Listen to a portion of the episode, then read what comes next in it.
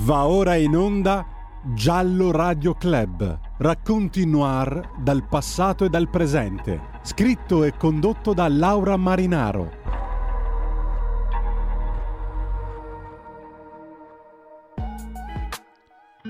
Ciao, sono Samana Abbas, sono pakistana e vivo a Novellara.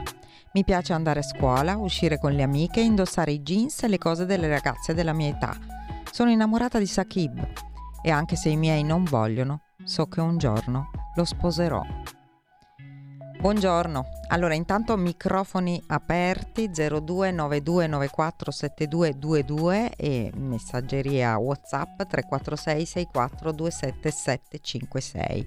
Bentornati, oggi parliamo di mh, due storie pazzesche e la prima è quella un po' di una famiglia malata e della vittima di questa famiglia, Saman Abbas, l'avete sentita? E io ho immaginato le sue parole mentre scorre questo video in cui racconta la sua vita di ragazza eh, diciamo trapiantata in Italia, cioè in realtà lei no, la sua famiglia trapiantata in Italia dal Pakistan, ma inserita nella comunità e purtroppo uccisa proprio da una cultura diversa, possiamo dire. E, e, poi parleremo anche della scomparsa, eh, mai ritrovata, ma sicuramente un'altra indagine fatta male di Cristina Golinucci. Lo facciamo con Barbara Iannucelli, avvocato che da sempre segue questi casi. Buongiorno Barbara. Buongiorno a voi e grazie per l'invito. Grazie a te perché so che sei straimpegnata soprattutto con il processo eh, per l'omicidio di Samman in questo periodo, però insomma ti ho disturbato. Eh, Barbara, è anche, no. Barbara, è anche, eh, un avvocato di Penelope mh, mm, eh, per la regione, rappresentante per la regione ehm, Romagna, giusto? Sì, sì, ma infatti i due casi di Sì. Cristina e Saman hanno appunto un approccio emotivo particolare. Sono due giovanissime ragazze che Scomparse. avevano in mano la costruzione del loro futuro e qualcuno ha deciso per loro. È per questo che io continuo ad assimilarle e tra di loro ritengo che esista un fil rouge. E infatti, infatti, oltre ovviamente il territorio, il fatto che sono eh, scomparse, poi Samman purtroppo è stata ritrovata cadavere e Cristina purtroppo dopo 31 anni non è ancora stata ritrovata. Ehm, allora, brevemente riassumo la vicenda, anche se sicuramente Barbara ci potrà aiutare meglio. Ehm, quindi Samman scompare eh, da Novellara nelle campagne del- di Reggio Emilia la sera del 30 aprile 2021. Eh, lei vive in casa con la sua famiglia, col papà. Abbiamo anche delle immagini in cui eh, addirittura sembrava insomma una famiglia eh, felice. Eh, a lanciare l'allarme però è Sakib Ayub, il fidanzato, che eh, il giorno dopo, non ricevendo notizie della giovane, questo ovviamente era strano, si rivolge ai carabinieri. Mm, diciamo, la scomparsa è subito quasi subito, insomma, eh, etichettata come qualcosa di più grave rispetto ad un allontanamento volontario, eh, perché eh, si sa, eh, Sakib lo dirà, ma poi dopo, insomma, si saprà ancora meglio che i genitori volevano costringere ad un matrimonio nel, nel suo paese combinato con un cugino in Pakistan. Sapete che, insomma, purtroppo ce ne sono state anche altre di queste storie. Questa sicuramente è diciamo la punta dell'iceberg di un fenomeno. Ehm, quindi pian piano insomma si indaga eh, fino a che ve la faccio breve a novembre 2022, quindi dopo più di un anno in un casolare abbandonato ehm, poco lontano insomma dalla dalla cascina dove vivevano eh, i genitori di, di Samman eh, che nel frattempo sono eh, possiamo dire fuggiti in Pakistan eh, viene ritrovato il cadavere, questo perché uno dei mh, parenti ehm, in carcere, insomma, parla, dice qualcosa. Ehm, adesso sono a processo, eh, ce lo racconterà ovviamente meglio Barbara Iannucelli, sono a processo il papà, eh, ovviamente Shabar Abbas, lo zio Danish Asnain, che sarebbe probabilmente colui che poi materialmente ha eh, ucciso Saman e i cugini Kram Yaz e Noamdulak, Noamdulak sono dei nomi insomma un po' impronunciabili per me però ci provo. Allora, avvocato, raccontaci come sta andando il processo e, e un po' insomma ehm, il, il tuo ruolo poi nell'indagine. Noi partiamo da un'udienza preliminare del 17 maggio del 2022 in cui il capo di imputazione contestato a tutti e cinque i familiari era già quello dell'omicidio. Eh sì. Tuttavia era una situazione tutta quanta in salita perché mm. eh, effettivamente il corpo di Saman Abbas non era stato ritrovato. Certo, mm, i video delle telecamere dell'azienda agricola avevano un po' eh, creato questo film tragico dei movimenti eh, degli ultimi istanti di Saman ma da quei video si vedeva Saman vestita di tutto sì. punto con uno zainetto che andava via. Sì. Ora avevamo questo precedente abbastanza preoccupante perché nel 2020 eh, il padre di Saman presentava una denuncia di scomparsa della stessa che si era recata in Belgio a trovare un ragazzo che aveva conosciuto sui social. Per cui la difesa da parte dei genitori, da parte di certo. questa famiglia, sarebbe stata, non dico in discesa, però quantomeno avrebbe aperto dei dubbi importanti, no? senza uh-huh. cadavere di Saman. Eh, eh, sì. Noi usciamo da quell'udienza preliminare del 17 maggio anche piuttosto sconfortati perché la prima udienza del processo dibattimentale era già stata fissata a nove mesi dopo, quindi a febbraio del 2023. Pensiamo Ci sembrava veramente un tempo enormemente lungo, soprattutto in considerazione del fatto che tre dei cinque erano già eh, stati eh, arrestati. Eh, per sì. cui noi sappiamo che nel nostro sistema esistono anche dei termini molto brevi per quanto riguarda la custodia cautelare in carcere, per cui eravamo anche piuttosto tramortiti da tutto sì. questo tempo ah, che sarebbe passato tre... tra l'udienza preliminare e la prima udienza. E tre, sì. tre arrestati e due fuggi latitanti, possiamo dire, che poi erano i genitori. Eh. Colpiti sicuramente dall'emissione di un eh, provvedimento, eh. di un'ordinanza di custodia sì. cautelare per cui, che è stata emessa per tutti e cinque. Tre presi, due sì, latitanti. I genitori di San Juan erano erano latitanti. Per cui, ecco, ripeto, la situazione generale, il clima che si respirava era più che altro un po' di sconforto per tutto questo tempo che sarebbe intercorso tra l'udienza preliminare e la prima udienza in Corte d'Assise di Reggio Emilia. Se non che nell'autunno del 2022 la situazione precipita. Sì, sì. Precipita perché Sapremo poi dalle carte per bene che eh, Danish aveva incominciato sin dal settembre a volere in qualche modo interagire con gli inquirenti per mh, mm, far trovare il corpo di Saman. Ma perché secondo te? Mm. Come? Perché secondo te sperava di allora, ottenere degli sconti?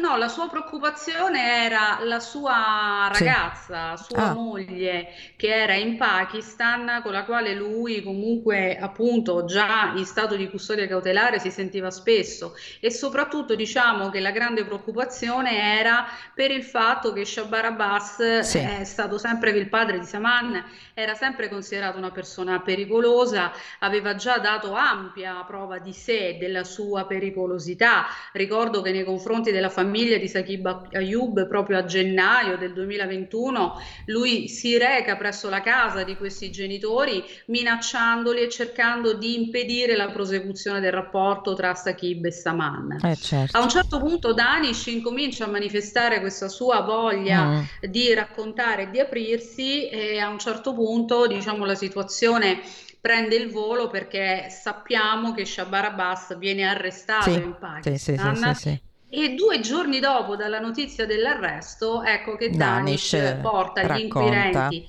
sì. in quel maledetto casolare sì. e sotto due metri di terra ritroviamo il corpo di Saman.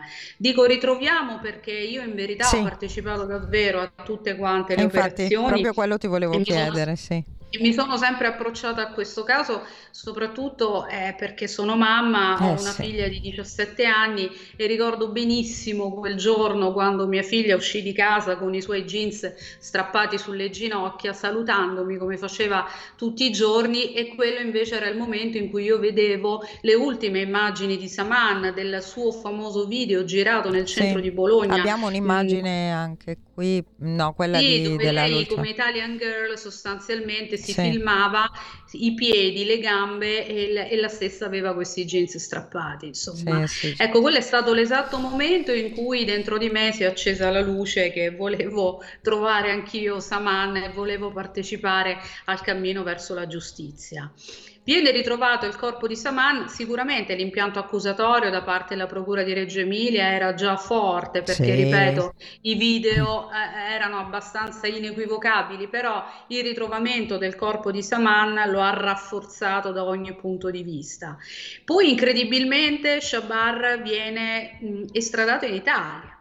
Quindi eh sì. noi abbiamo sostanzialmente anche questo ulteriore evento che ce lo porta direttamente in aula, uno Shabar che davanti a una dottoressa Cattaneo che mm. in aula veniva a sì. relazionare sul, re, sul eh, cadavere, sullo stato del cadavere. Esatto, sì. su, esatto, sul cadavere, mentre la Cattaneo parlava venivano proiettate sui video le immagini del corpo di Saman e Shabar piangeva a dirotto. Eh, tante domande, io ce l'avevo seduto vicino, tante domande mi, sono, mi, erano passate nella testa, ma per evitare di essere arrestata non mi mm. sono avvicinata, insomma.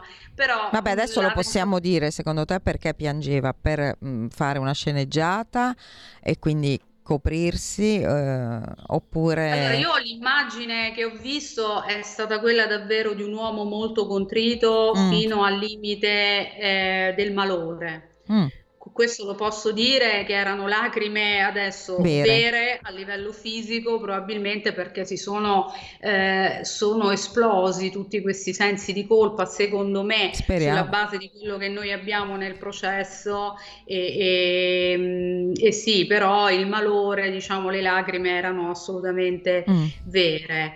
Eh, la cosa incredibile però di questo processo, siamo alla ventottesima udienza e, e martedì e venerdì prossimo prossimo eh, si riprende e si inizia ad andare avanti in questo rush finale fino al 17 di novembre in cui è prevista la, la sentenza. sentenza definitiva. La cosa incredibile è che tutti dicono di essere innocenti, ma nessuno però si è sottoposto all'esame dell'imputato. Eh. eh Senti Barbara, ri- ripercorriamo proprio la dinamica omicidiaria secondo, insomma, in base a quello che sta venendo fuori dal processo, ovviamente ehm, come, co- come è avvenuto tutto? Allora, noi abbiamo sicuramente l'ultimo messaggio di Saman con sì. Saqib, eh, anche perché ricordo che Saman era tornata a casa sì. ed era rimasta lì da dieci giorni perché eh, nella settimana precedente era stata con Saqib in provincia di Roma e tutti e due si erano messi d'accordo sul fatto che volevano sposarsi, solo certo. che per certo. sposarsi Samanna aveva bisogno dei suoi documenti eh, sì. e nonostante anche gli assistenti sociali le avessero fatto fare una denuncia a febbraio del 2021 di smarrimento, questa povera ragazza non aveva ancora risolto nulla a livello di documenti. Eh, nessuno si era prodigato per diciamo, metterle in mano i documenti Aiutarla, che lei sì. eh, cercava, eh, con i quali poi avrebbe costruito il suo futuro. Certo. E, e, e, quindi sostanzialmente noi abbiamo una Saman che torna e tra l'altro apro questo cameo perché lo zio Danish in sede di dibattimento che non ha reso eroicamente l'esame dell'imputato ma soltanto dichiarazioni spontanee le ha rese due volte. La prima volta ci ha spiegato esattamente come funzionano le serre, l'apertura e la chiusura delle stesse. La seconda volta ha reso dichiarazioni spontanee in cui come dei titoli di coda di un film dell'orrore si è dato a tutta una serie di ringraziamenti, compreso quello per il suo avvocato, e, e buttando fango su chiunque, dicendo che la colpa di questo omicidio era di Saqib perché aveva, sì, l'aveva sì, sì, fatta sì, tornare in quella casa. È peccato che in quella casa c'era pure lui. C'era pure insomma, lui, no? infatti. Il ruolo, allora, abbiamo... la dinamica quindi qual è? Loro uh, convincono loro, Saman allora, ad uscire. Noi abbiamo mm. l'ultimo messaggio tra Saman sì. e Sakib dove Saman dice a Sakib alle 23.30 il 4 di maggio siamo tutti d'accordo che mi ridaranno questi benedetti documenti e si chiude così ogni conversazione per sempre tra Saman e Sakib che vediamo invece Saman uscire sì, a mezzanotte in sì. punto da casa sua vestita di tutto punto sì. con il suo zainetto a destra e a sinistra i suoi genitori per correre questo stradello. La dinamica, ecco quella è l'ultima immagine di una Saman in vita, la dinamica che emerge dalla relazione medico-legale di uno strozzo ammazzamento, nemmeno di uno strangolamento. La dottoressa ha fatto una differenza perché strangolamento vuol dire con un mezzo, sì. quindi un foulard, una corda, sì. eccetera, ma sul collo di Saman non mani. sono state trovate tracce, per cui strangolamento, quindi probabilmente a mani nude. A mani nude di questa ragazzina di appena 18 anni e, e, poi siccome dietro il giubbotto di Danish sequestrato abbiamo trovato nella parte posteriore tracce salivare di Saman con ogni probabilità Saman è stata messa eh, sulla spalla e portata a braccio in un casolare che era a soltanto 700 metri da casa sua.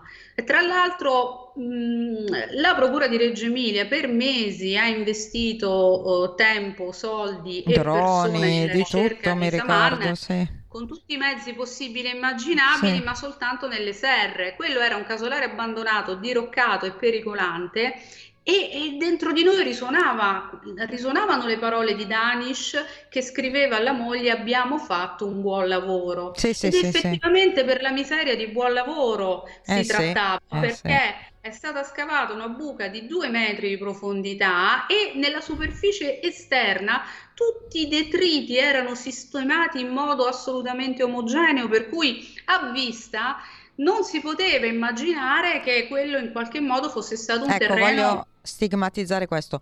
Se Danish non avesse parlato, probabilmente non avremmo mai trovato il corpo.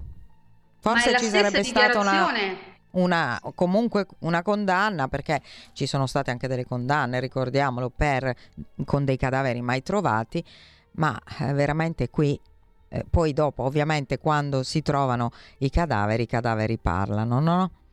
Quale... Ma eh, sono le stesse parole che sono state, quindi non è tanto noi andiamo di interpretazione sì, sì. analizzando tutti gli elementi, ma è la stessa identica frase che ha pronunciato il maresciallo che eh, ha certo. coordinato, che era stata parte attivissima di questa attività di indagine. Lui ha testualmente ha dichiarato ammesso. che sì. se Danic non avesse indicato il punto in cui era sepolta Saman, il cadavere non sarebbe mai no, stato trovato. Sotto due metri, cioè anche, ma nessuno, nemmeno un can, non, non si può sentire sentire niente, non si può capire niente. Sotto no, due metri così. hanno girato. Eh.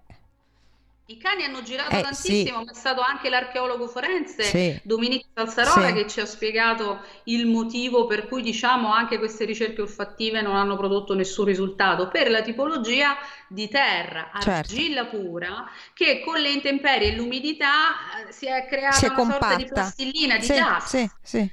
E quindi veramente un tappo di DAS sì. sopra il corpo di Saman che ha impedito qualunque tipo di interazione tra esterno e interno, per cui eh, lì veramente uno doveva avere un'intuizione sulla base del nulla, perché noi abbiamo sì. una superficie ricoperta di detriti completamente omogenea, zero odore, eh, sì. e uno si doveva inventare questa intuizione che però poi che cosa avrebbe comportato? La messa in sicurezza da parte dei vigili del fuoco, quindi ulteriore denaro eh, da parte sì. dello Stato per fare un tentativo che poi non che si poi sa magari, come sarebbe infatti, infatti. Senti, ehm, il ruolo eh, di tutti i personaggi, ma soprattutto io, quello che mi sconcerta di più, eh, è il ruolo della mamma. Qual è stato? Allora, la mamma noi la vediamo assolutamente attiva eh, sin dall'inizio della relazione tra Saman e Sakib, lo stesso Sakib, ecco ripeto, io sono nel processo e tutelo Sakib come parte di sì, civile insieme certo. all'avvocato Claudio Falletti del Foro di Alessandria. E, e tra l'altro avvocato Falletti che ha letteralmente salvato la vita a Sakib perché in tutta questa vicenda è quello che sostanzialmente come se l'avesse adottato, gli ha sistemato i documenti, gli ha trovato un lavoro, cioè insomma veramente una persona che è andata oltre il suo ruolo di avvocato. Io intervengo a livello processuale sì. e, e, e, quindi è da quel momento uh, che mi faccio integralmente tutto il processo e tutte quante uh-huh. le mhm. udienze. La mamma ha un ruolo centrale perché sin dall'inizio della relazione mm-hmm. di Saman con Sakib, lei parla subito in una videochiamata con Sakib Contra. dicendo a Sakib che doveva lasciarla stare, che la figlia era impegnata con un'altra persona e in effetti noi ritroviamo nel telefono di Saman anche le foto di questo fidanzamento tra Saman e Saqib, una festa fastosissima sì. eh, in cui sostanzialmente sarà stato investito anche una notevole quantità di denaro nei preparativi, negli addobbi e nell'abbigliamento. La mamma parla con Saqib dicendo eh, che doveva lasciar stare la figlia. E, e, poi, visto che il padre era andato in Pakistan certo. a minacciare la famiglia di Saqib, la mamma sì. continua a dire a Saqib smetteranno le minacce se tu lascerai nostra figlia. Mm, mm, mm, Tant'è che Saman e Saqib si mettono d'accordo per far credere a questi genitori di non stare più insieme. Sì. Saman a un certo punto, quando ritorna a casa, lei continua a, a subire, tra virgolette, sì, questa finge, sorta di pressione finge di aver accettato mamma. questo matrimonio combinato, finge ovviamente.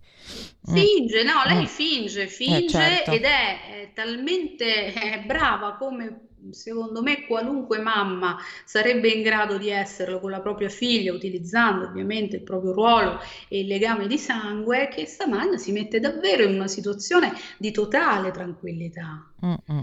Fino a quando poi a un certo punto la situazione precipita perché lei, nonostante questa tranquillità, nonostante il tempo trascorso insieme, mantiene pervicacemente il certo. suo obiettivo di Dio. sposare Sakib. Eh sì. Ed è un ruolo della mamma che vediamo, a mio mm. avviso, mm. cristallizzato e fotografato in quella serata, in quella notte. fa sì. col braccio sì. quando ferma il padre e prosegue da sola con la figlia. Sì, terribile, cioè, terribile. Cioè, lei accompagna la figlia verso la, verso, la morte. Ed è una cosa che non dobbiamo mai dimenticare. No, no. Senti, ma adesso lei che fine ha fatto? Perché poi questo è il punto. Eh, ci sono tutti. Lei è a casa, ah. è a casa come ho detto io in un'altra intervista, facendo venire fuori la mia natura a ciociare a casa a fare gli gnocchi. Cioè, eh, ma perché nessuno la va a prendere? cioè, Shabar alla fine l'hanno, l'hanno riportato qui e lei no, perché? Shabar ha dichiarato ai suoi avvocati che quando l'hanno arrestato la moglie era a casa insieme a lui, ma noi la sentiamo attraverso le intercettazioni che sin dalle prime battute sino a dopo mesi lei è a casa col marito. Mm-hmm. E noi non riusciamo a comprendere il motivo per cui oggi in Italia ecco. ci sia soltanto Shabar. Senti, sospendiamo un attimo per la pubblicità e torniamo subito dopo proprio sulla mamma di nuovo. Stai ascoltando Radio Libertà, la tua voce libera, senza filtri né censure, la tua radio.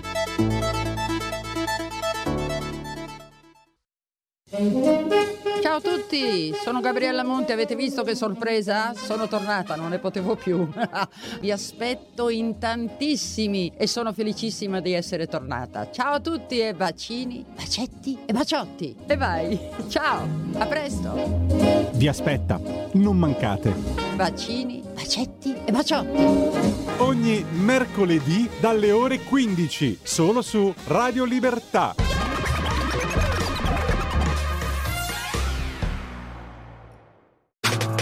Stai ascoltando Radio Libertà. La tua voce libera, senza filtri né censura. La tua radio. Eccoci tornati e stiamo mm, eh, parlando di, della storia di Saman Abbas con Barbara Iannuccelli che è l'avvocato che assiste come parte civile il eh, fidanzato di Saman e, e, poi fa parte anche di Penelope quindi si occupa da sempre di scomparsi. Um, vorrei dedicare poi un po' di tempo a Cristina Golinucci per cui ti chiedo eh, stavamo parlando un po' del ruolo della mamma ehm, Barbara di, di Saman allora la mamma parte attiva, la mamma che accompagna di fatto sia moralmente perché in quella settimana la, la rende più tranquilla, sia fisicamente accompagna la mamma, la, la figlia verso la morte, quindi consapevolmente, cioè coscientemente, la mamma che eh, era a casa almeno col papà fino a che insomma si è potuto dimostrare, ma adesso dico io, adesso perché non, non torna? Perché non... Cioè, penso che abbiano fatto un, chiesto l'estradizione. Sì, l'estradizione è stata chiesta per entrambi. Ovviamente noi abbiamo soltanto notizie di rimpallo, no? Quindi Eh, non siamo nella certo, diplomazia. Eh, Noi, eh, noi non sappiamo nulla, se non che a un certo punto eh, ci viene data la notizia che il governo pakistano, e tra l'altro caduto perché in questo, in questo Bailam cade il governo pakistano e l'ultima cosa che il capo dello Stato pakistano fa è quello di firmare il sì all'estradizione di di Shabar. Shabar, sì. Eh, noi pensiamo che sicuramente quello è stato un segnale molto forte, anche perché soltanto dal 2016 il codice penale pakistano è cambiato ed è stato eliminato l'onore come causa di ipotetica Eh giustificazione di sì, un eh delitto. sì, Praticamente nel 2016 è accaduto in Pakistan quello che è accaduto da nel noi nel 70, sì, 1980 sì, eh, dove è eliminato d'onore, l'onore sì, come causa di giustificazione, eccetera, eccetera. Solo che noi dal 1980 ad oggi, certo, di strada ne abbiamo fatta, però ci è voluto tanto tempo anche per eh, cambiare la infatti, mentalità e la cultura. E lì invece soltanto dal poi 2016, per cui noi riteniamo che sia stato veramente un gesto di grandissima Ma civiltà. adesso il governo che c'è adesso mm, mi sembra sia più mm, fondamentalista, no? Integralista, eh, perché il Pakistan è un paese musulmano, dobbiamo ricordarlo. Probabilmente Sì, noi abbiamo, eh, cioè, ecco, le notizie che ci arrivano non sono confortanti, eh però sì, ripeto, noi siamo spettatori esattamente come tutti voi, sì, cioè noi abbiamo notizie di rimpallo, ciò che interessa a noi dal punto di vista processuale. Certo, e certo, tant'è che tra l'altro l'arrivo di Shabar ha portato anche un rallentamento, un appesantimento eh, della dinamica processuale perché ovviamente il suo avvocato ha chiesto di risentire eh, tanti sì, testimoni che quando Shabar non c'era lui non aveva potuto sì, controesaminare, insomma. sì, Quindi sì, a- abbiamo, si- siamo arrivati anche a pensare, ma non era meglio che rimaneva dove era almeno per un po', si cioè velocizzava, almeno avremmo soltanto eseguito la sentenza di condanna e eh buonanotte, sì, però vabbè, eh eh, sì, sì, è andata così. Sì. e quindi la mamma potrebbe, tra virgolette, cavarsela in un certo senso, oppure eh, c'è chi dice, "Ah, ma magari la mamma non c'è più. Però se No, tu mi no, su dici che il ruolo nell'omicidio è stato così attivo, che lei era così convinta di voler ostacolare il matrimonio, anche lei, non solo di rimbalzo rispetto al padre, ma proprio con una sua volontà, a questo punto eh, bisogna solo pensare che lei se la sta un po' cavando stando lì, in un certo senso, no? Sono assolutamente certa di questo Eh, perché ogni dubbio poi ci è stato fugato dalle intercettazioni. Cioè quindi, noi alla fine abbiamo una donna vivissima, molto motivata, anzi incomincia ad agire anche sull'altro figlio, quel povero eh, Cristo mi minorenne che è rimasto in tutto questo bailam, cercando di convincerlo a parlare, a dare la colpa a qualcun altro e parla solo di cose belle, Sì, anzi sì, come uno dei criminali più incalliti, quasi nella consapevolezza di essere intercettata, cerca no, di sì, sì, anche certi sfoghi che il figlio fa, che, attraverso i quali lui potrebbe dare delle informazioni. Terribile, tutto pazzesco. veramente Sì, terribile. veramente agghiacciante e eh, tra l'altro agghiacciante, non lo so, questa, mh, quest'ultima cosa ti chiedo, questa pista che hanno buttato lì dei matrimoni combinati, del, del racket dei matrimoni combinati, del movente economico, regge? No, no, noi pensiamo che Eh, Saman sia stata no, soppressa perché non più collocabile eh, nell'originario progetto del matrimonio come loro se l'erano sì, eh, sì, sì, sì. creato, insomma, non D'altronde più non è l'unica, eh, perché vorrei ricordare anche a Brescia ci sono stati dei casi e quindi non è l'unica, purtroppo. Sì, sì, e purtroppo sì. Purtroppo. Senti Barbara, eh, adesso a questo punto, quindi le prossime udienze hai detto in settimana, prossima settimana, e chi devono Sì, sentire l'udienza più importante è quella del 27 di ottobre dove verrà sentito il fratello di Saman, che è davvero eh, l'unico testimone oculare di questo delitto. Lui ha fatto delle Sì, dichiarazioni molto chiare, inizialmente indagato, poi prosciolto, ritenuto attendibile, credibile per tanti versi. Ci sarà una battaglia incredibile con Shabar in aula, il padre, che mamma ha mia, detto che renderà dichiarazioni sì, spontanee solo dopo aver ascoltato il mi figlio, insomma. immagino, ma va, mi immagino, mi immagino. Sì, forse un esame dell'imputato sarebbe stato più, vabbè, comunque credo che il quadro accusatorio sia abbastanza chiaro e anche mi aspetto insomma una sentenza abbastanza netta, no? Ma io ho tanta fiducia perché la Corte d'Assise di Reggio Emilia, la Presidente è molto nota qua in Emilia Romagna per il processo Emilia, cioè insomma abbiamo dei feedback tutti assolutamente positivi, insomma speriamo che tutto venga mantenuto così come noi pensiamo. Speriamo. E dove invece quindi Saman potrebbe almeno avere giustizia, anche se purtroppo Saman e Zakil, anche lui, poverino, che insomma la sua vita è stata comunque sconvolta eh, irrimediabilmente, probabilmente. Invece eh, la mamma di, di, Cristina Golinucci, Marisa, che dal 1992, quando la figlia di 21 anni è scomparsa nel nulla, eh, cioè nel nulla o perlomeno vicino a un convento dei cappuccini, mi fa tanto pensare a Elisa Claps questa storia. E ehm, diciamo da quel giorno non smette, non smette di lottare perché vuole sapere che cosa davvero è successo a sua figlia e soprattutto se c'è un responsabile. Ecco, e il primo settembre 92 Cristina eh, parcheggia la sua Fiat 500 appunto vicino a questo convento dei Cappuccini e poi sparisce nel nulla. Le indagini eh, sono, vengono aperte e rinchiuse più volte, sempre, anche lei in, si inizia a indagare per allontanamento volontario, vabbè.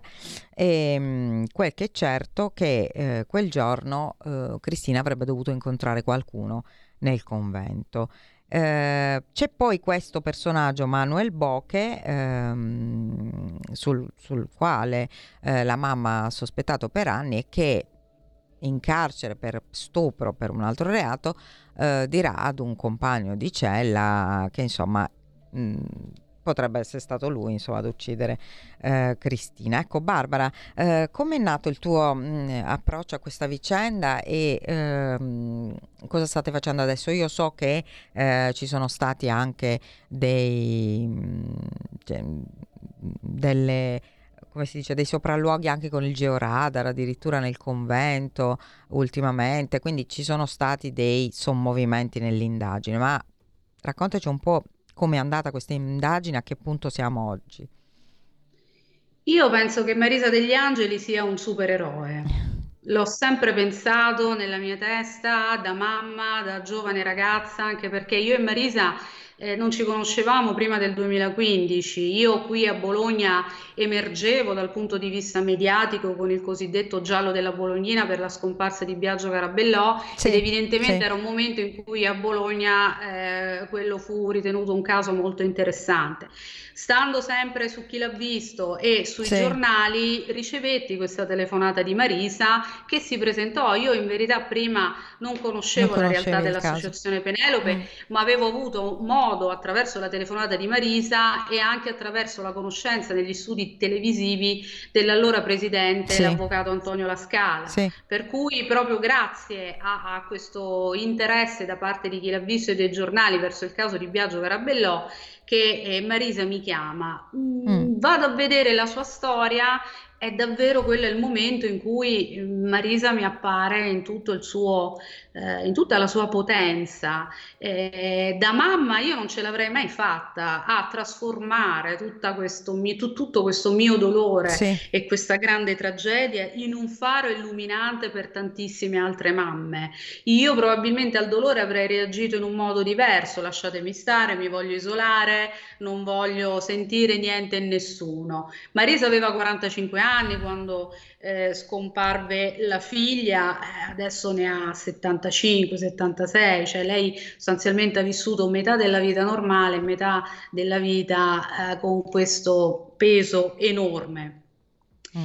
E mi sono appunto poi dopo Biagio Carabellò mi sono interessata di altri casi di scomparsa, eh, solo che due anni fa eh, ho chiesto di poter in qualche modo accedere al fascicolo, ma anche per capire. E, e ho avuto quindi questa conoscenza con Marisa che è diventata appunto il mio supereroe personale, ma come eh, donna eh, che dà veramente un esempio importante. Ricordo una frase di una lettera eh, che padre Lino, e poi spiegherò chi è, mandò Eh, a Marisa, eh, quasi travolto da tutta l'energia di questa donna che fece dei picchetti davanti al convento, che cercava la verità con grande forza e con atteggiamenti molto autoritari. Padre Lino le scrisse: eh, Non voglio dire niente perché so che il dolore dal cuore può arrivare alla testa.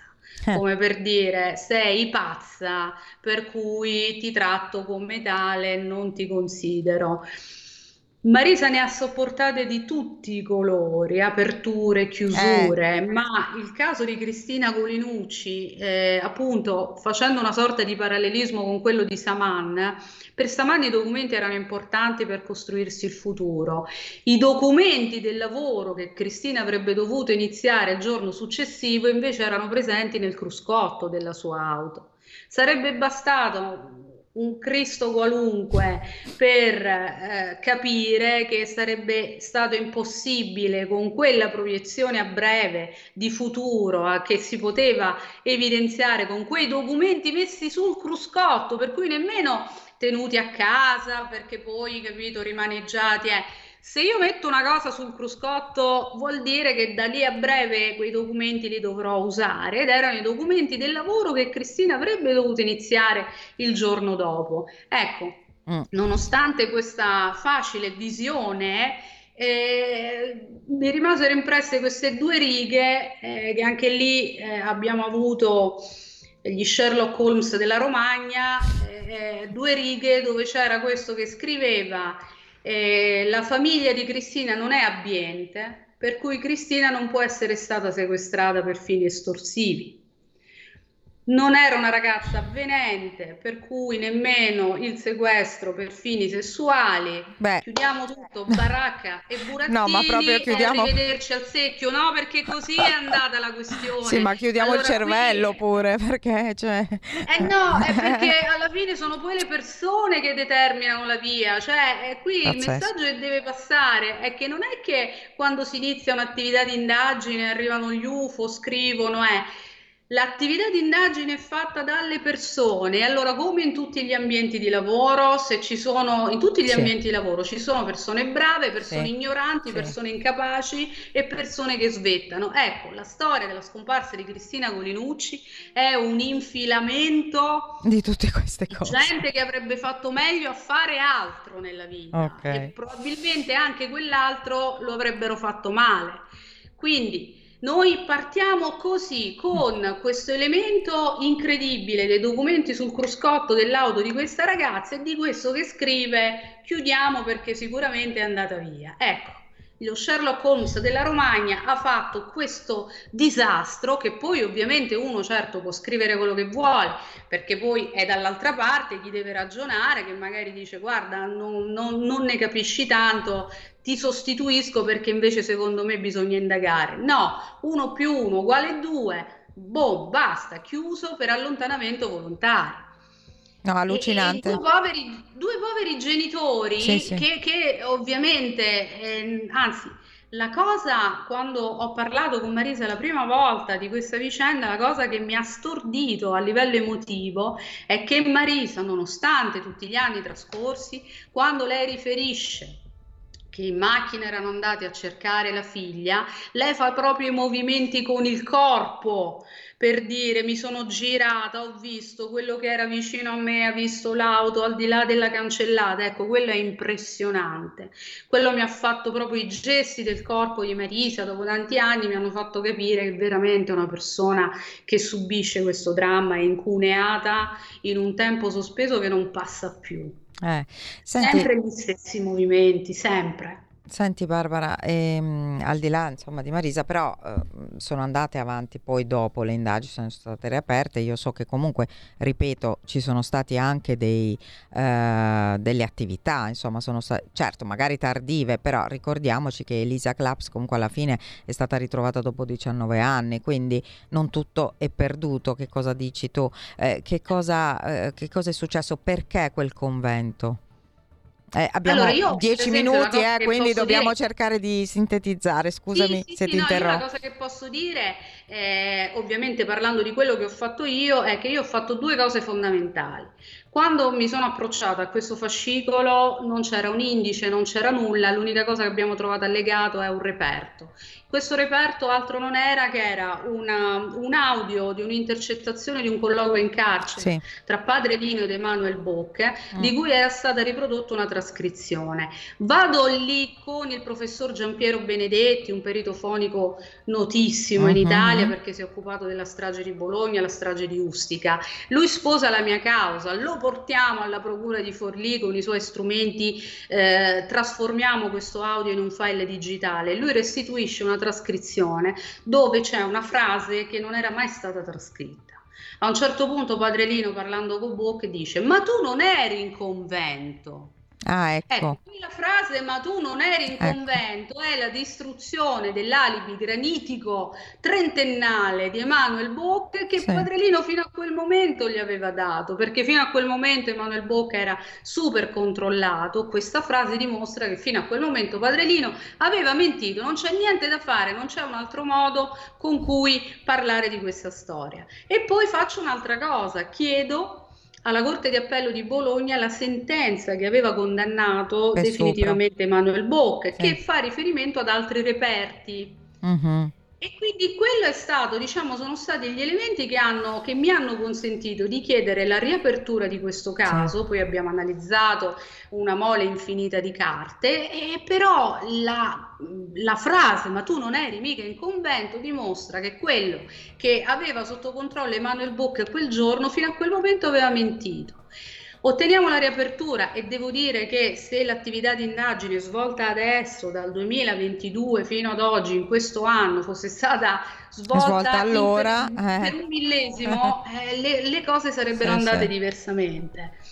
E, ehm, e quindi questa è la strada, poi ovviamente le indagini hanno portato anche all'individuazione di altri scenari e la richiesta di archiviazione che è intervenuta quasi, diciamo, è ovvio perché tutte le sì. persone, chi è morto, chi ha fatto un incidente, eccetera, eccetera, però la pista di Emanuel Book noi non la molliamo. Non la mollate. Infatti, tra l'altro, in chiusura volevo dire che eh, c'è una donna che aspettava la figlia che faceva jogging che aveva detto che ave- di aver visto eh, Cristina discutere animatamente con un uomo davanti al convento. Ecco, la mamma di Cristina e anche Barbara ovviamente fanno ancora una volta un appello, anche se sono passati tanti anni, chi può ricordare un minimo dettaglio, parli, mi raccomando, non abbiate paura, anche se sono passati così tanti anni, perché ci sono dei casi che anche dopo tanti anni, con le nuove tecniche investigative e con soprattutto la volontà, possono anche risolversi. Giusto? Sì, noi in verità eh, c'è Marisa è una vita che fa appelli, eh, quindi adesso ha contezza di tutto quello che è stato effettuato. Eh, io eh, sono molto contenta eh, di essermi occupata di questa vicenda, ma perché poi anche Cristina avrebbe la mia età, anche lei è del 71, mi sono eh, sempre approcciata a questo caso in questo modo. Facciamo appello a questa persona che sostanzialmente dice di aver visto Cristina litigare con una persona bassa, tarchiata e con la chierica America eh, prima di discutere, poi di fare pace. Chi è questa persona? Mm. Ma ce lo venga a dire. Ho parlato con Cristina, ma io poi sono andato via. Anche perché veramente qui noi abbiamo bisogno sempre di aiuto. Eh, infatti, infatti. E, ehm, mh, c'è poi addirittura, eh, ma questo magari un'altra volta, sicuramente io voglio tornare eh, su Cristina Golinucci, mh, magari in modo più specifico, c'è poi eh, quella questione di mh, un, possibile coinvolgimento di Manuel Bocche anche in un'altra scomparsa, no? Per cui, perché no, potremmo anche essere davanti a un serial. Noi abbiamo ad oggi, con le indagini che sono state fatte oggi, però e questo già è stato detto anche da Marisa, eh, che sostanzialmente attraverso le impronte prese Manuel Bocca quando è entrato nel carcere di Forlì è stato individuato un soggetto che in Francia nel 2017, anche se con un nome diverso, è ricercato per reati a sfondo sessuale. Oh, e parliamo del 2017, anzi questa notizia un po' ci rinfranca, vuol dire che Manuel Bocca almeno nel 2017 era ancora vivo, ma noi chiediamo che Manuel Bocca venga trovato, che risponda, poi è ovvio dirà come il padre di Samantha, ah, certo. io, non c'entro niente, certo. però sarebbe una soddisfazione incredibile. Insomma. Io te lo auguro e mm, e soprattutto continueremo a seguirti, magari poi ci ritroveremo ancora Barbara, anzi eh, ufficialmente ti invito quando magari dopo la sentenza di Samman, insomma, ma possiamo fare un'altra puntata. E, oppure, Io ti ringrazio tanto. No, se qualche volta anche Marisa volesse venire eh, ospite, sarebbe bello eh, farsi raccontare un po' di più di Cristina. Oggi abbiamo potuto dedicare metà puntata a Cristina, metà a Saman, ma mh, tutte e due meritano un'altra puntata eh, intera eh, con Barbara e magari con Marisa. O, non lo so, poi con qualcun altro anche certo dopo la sentenza di Saman. chiudo, eh, poi vi lascio. No, no. Facendo una sorta di parallelismo tra la mamma di Saman e Marisa, veramente Marisa nel suo essere un supereroe è, è, è, sono, è l'esempio di quello che una mamma è dovrebbe essere, Marisa spesso mi dice, ma qualunque mamma lo avrebbe fatto, io io le, dico sempre no, non è vero, qua c'è la mamma di Saman che invece ha accompagnato la figlia di 18 anni verso la morte. Attenzione perché il video mostra che lei sì, ferma sì. il marito ed è da sola che porta Saman verso il buio che la inghiottirà per sempre. Che cosa si sono dette? Che cosa ha detto la mamma a Saman? Certo che si vede la mamma di Saman che ferma col braccio il marito, ecco Marisa quel braccio se lo farebbe tagliare ah, ci mancherà. di portare un fiore sulla tomba di sua figlia. Sì, più volte abbiamo parlato eh, appunto di mamme come la mamma di Ara, la mamma eh, di Lidia Macchi e poi c'è Alessia Pifferi per esempio, quindi ci sono purtroppo anche le madri malevole. Questa veramente è una delle peggiori eh, che possano esistere, una delle storie più pazzesche ed è incredibile che sia avvenuta tra l'altro nel nostro paese dove non esiste più questa storia dei matrimoni combinati, insomma dai, ma non deve esistere nemmeno lì. Comunque ne parleremo di nuovo, grazie Barbara. E buon lavoro, buon lavoro e ti seguiremo, tanto sei sempre in televisione per, ecco, diciamo, per il processo di Saman, quindi continuiamo a seguirti. Eh, vi do appuntamento alla prossima puntata, il prossimo mercoledì dovremmo avere con noi un ospite, diciamo, dal vivo e una cara amica, una giornalista che ci parlerà del, di un libro veramente speciale che parla dei delitti di Milano dagli anni 80 agli anni 90 e, e quindi appuntamento a mercoledì prossimo, mi raccomando, continuate a seguirci. Grazie.